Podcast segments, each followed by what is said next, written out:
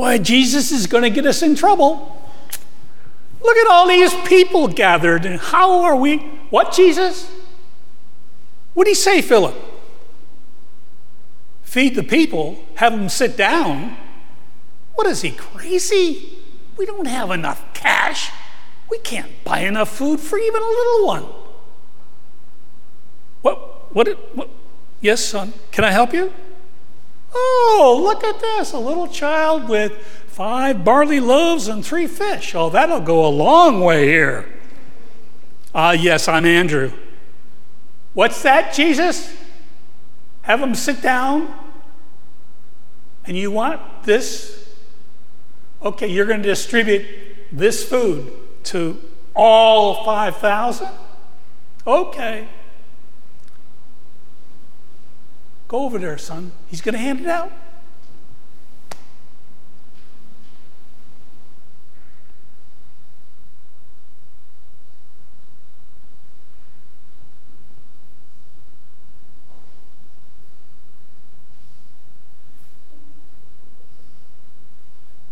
What, Jesus? What? When they're finished, pick up the remains? Has he gotten sunstroke? okay. I'll be in charge of the baskets. I'll, I'll count them as they come in. Okay, guys, get the baskets, pick up whatever remains. One, two, Three, four. Okay, I'm impressed, Peter. You brought two baskets. Okay. Five, six, seven, eight, nine, ten, eleven, twelve baskets, and they're full. Hmm. Who was that little boy?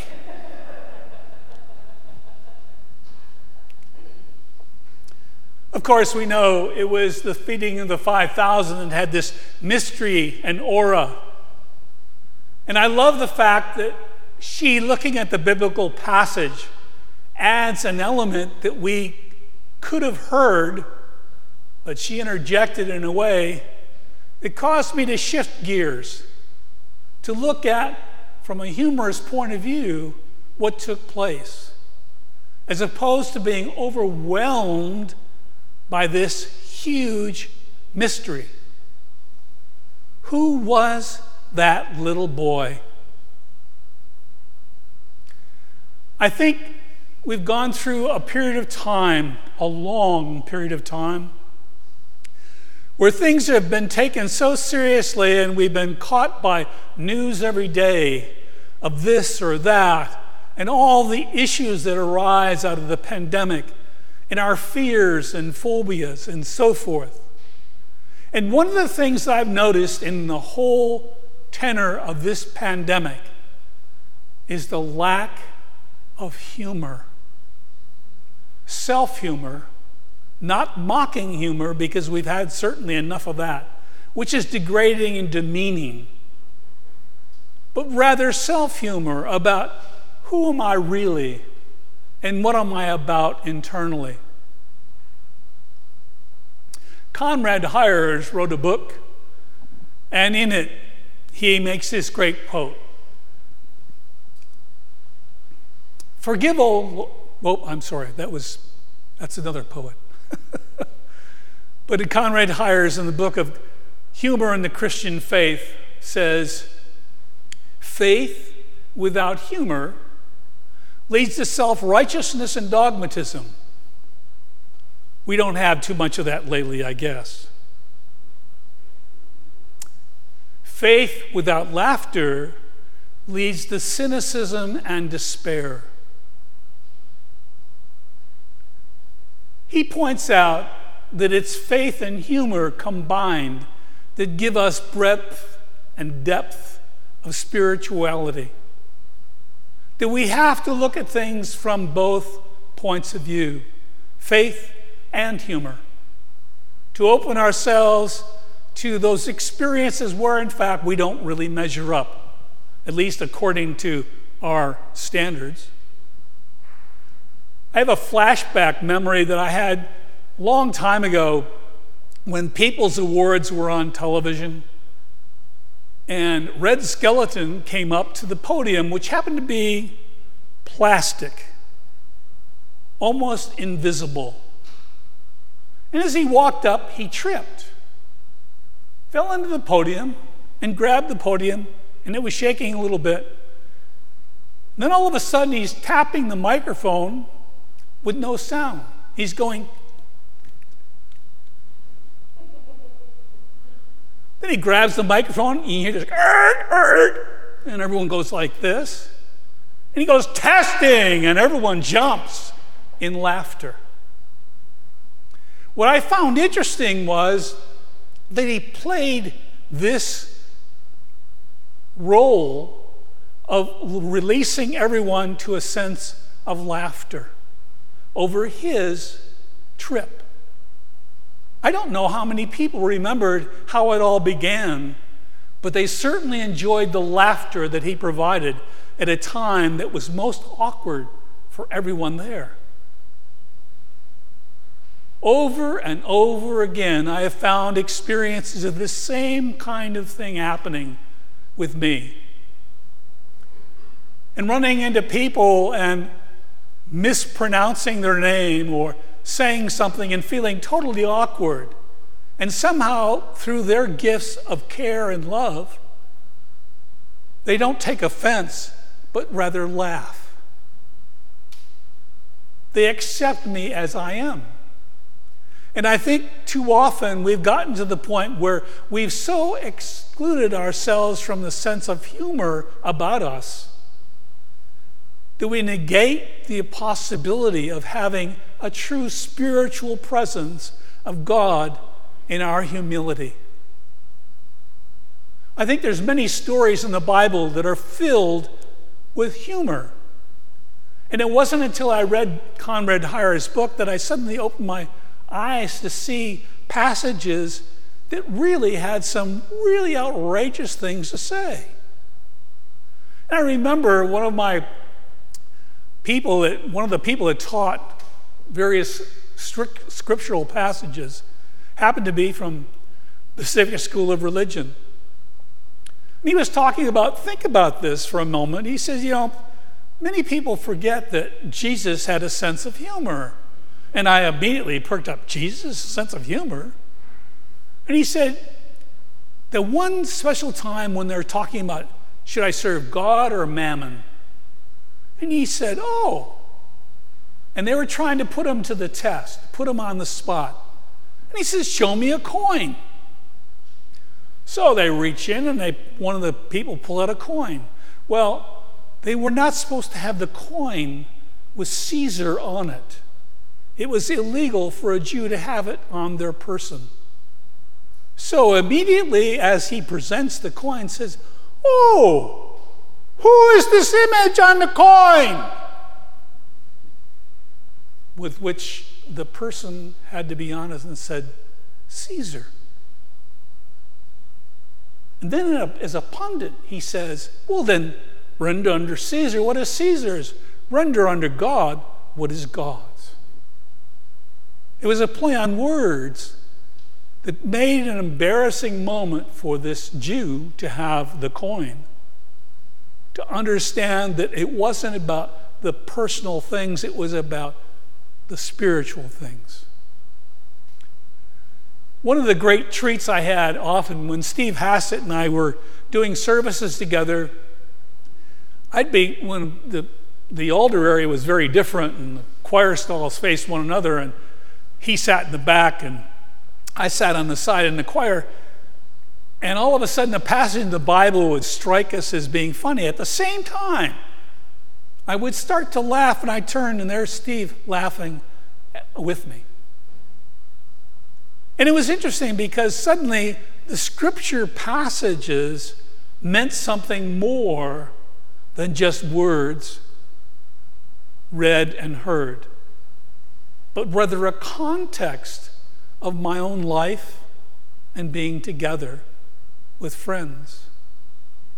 One of the great joys in my life was when I was concerned because I had moved away and my son was living in Florida with his mother and we were going back and forth and unfortunately it wasn't it was a difficult time specifically for me. I remember one summer he came out and he said, Dad, I got a problem. I said, What's the problem? He said, Well, he said, You know, he says, every time I think of something that happens and I begin to laugh, my friends tell me, Hey, don't be foolish. You're embarrassing us. And he said, But I can't help but laughing when it was so absurd. He said, What do I do? I said, Don't become one of them. I said, If anything, you should laugh louder and longer. He said, Why? I'll embarrass myself. No.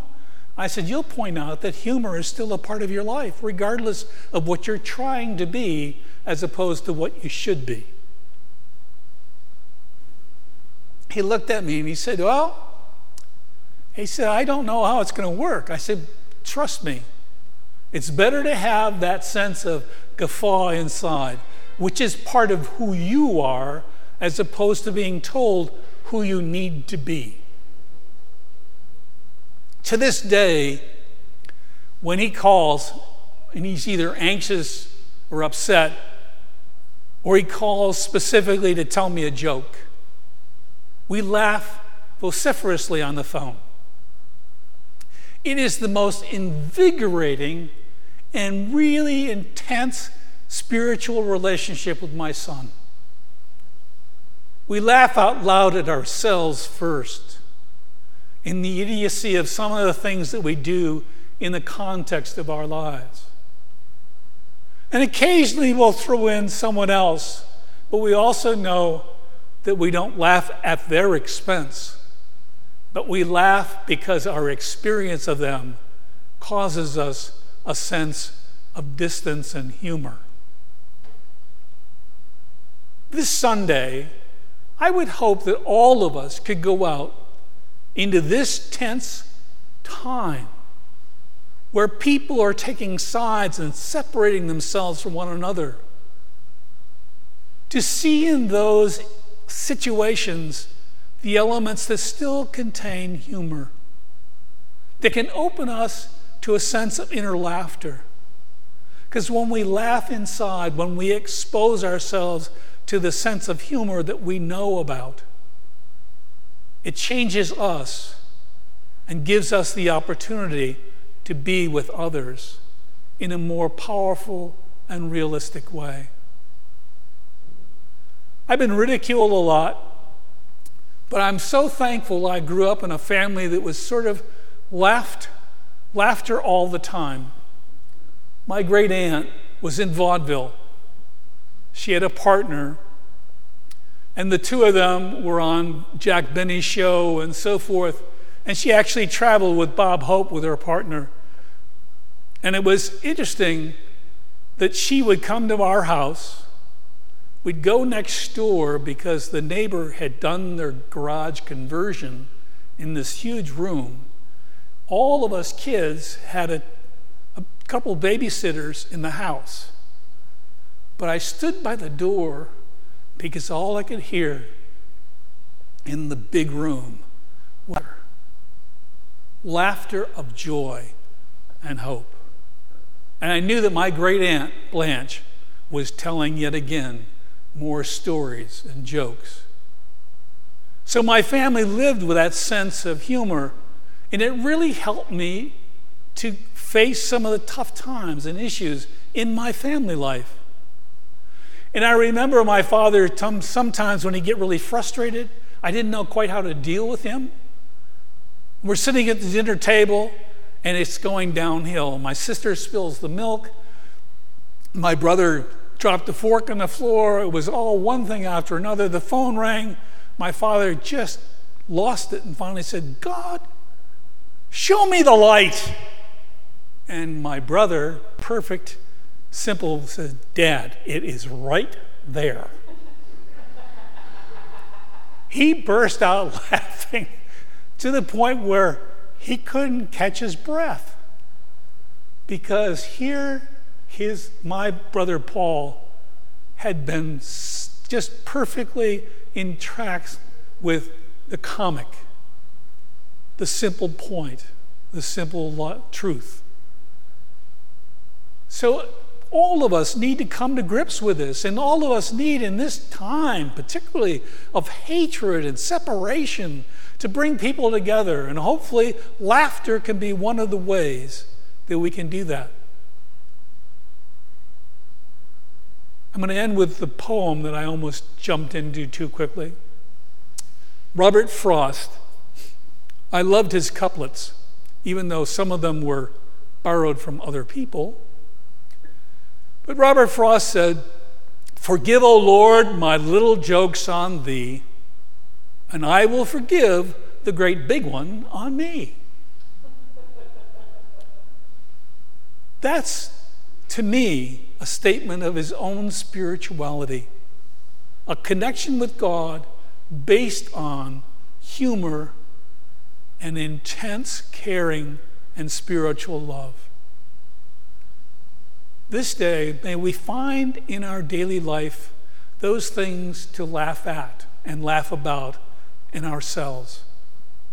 May we share those with others so that laughter becomes a way of communicating our love for one another and the truth of God's presence in the gift of His Son, Jesus Christ, who is the body and the blood of new life in us. Amen.